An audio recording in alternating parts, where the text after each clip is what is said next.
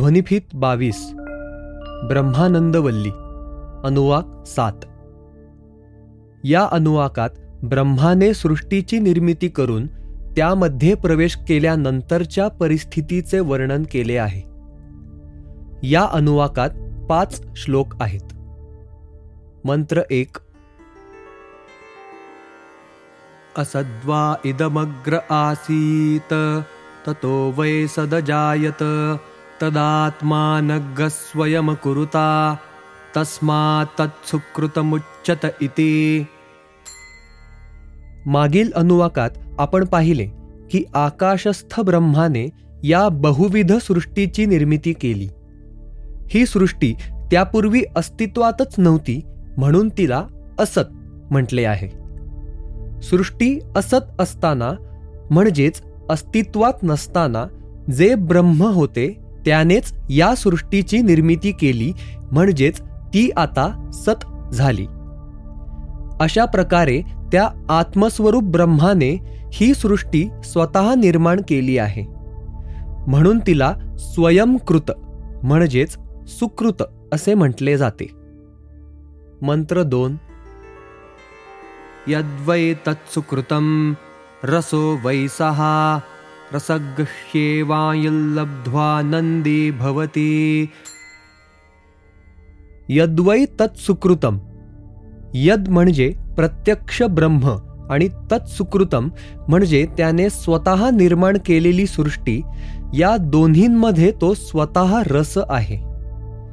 प्राणी अन्न म्हणून वनस्पतींचे सेवन करतात. वनस्पतींमधील म्हणजेच अन्नामधील रस म्हणजे स्वतः ब्रह्मच.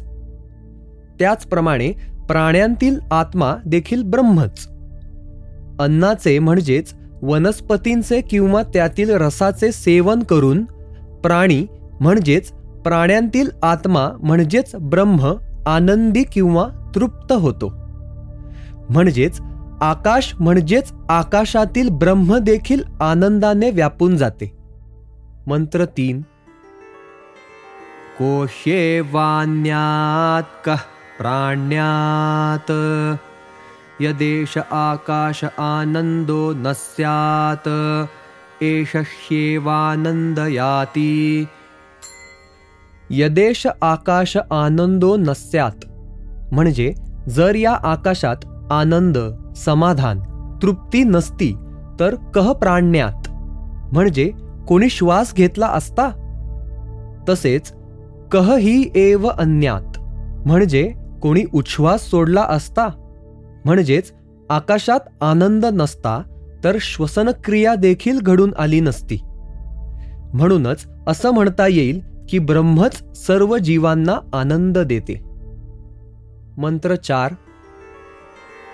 यदा ह्येवैष एतस्मिन्न दृश्येनात्मे निरुक्ते निलयने भयं प्रतिष्ठां विन्दते अथसो भयं गतो भवति। यदा ह्येवैष एतस्मिन्नुदरमन्तरं कुरुते अथ तस्य भयं भवति। तत्त्वेव भयं विदुषो मन्वानस्या। यदा हि एव एषमध्ये एष हे सर्वनाम जीवाच्या आत वसत असलेल्या आत्म्याला उद्देशून योजिलेले आहे। अदृश्य म्हणजे न दिसणारे। अनात्म्य म्हणजे अशरीर किंवा शरीर नसणारे.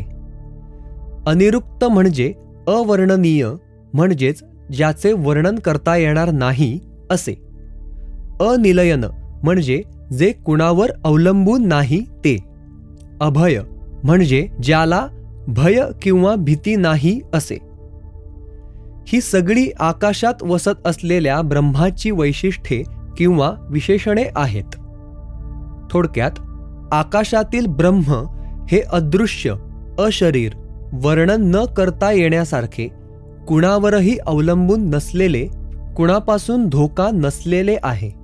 आणि हेच ब्रह्म जीवामध्ये आत्म्याच्या स्वरूपात वसत आहे. जर जीवामधील आत्म्याला त्याचे अस्तित्व तसेच सामर्थ्य यांची जाणीव असेल तर तो आत्मा भयमुक्त होतो. कारण आकाशातील ब्रह्मच आत्म्याच्या रूपात वावरत असते. या उलट जर जीवात्मा स्वतःला आकाशस्थ ब्रह्मापेक्षा भिन्न किंवा अलग समजत असेल तर त्याला आकाशातील ब्रह्माचे भय वाटत राहते.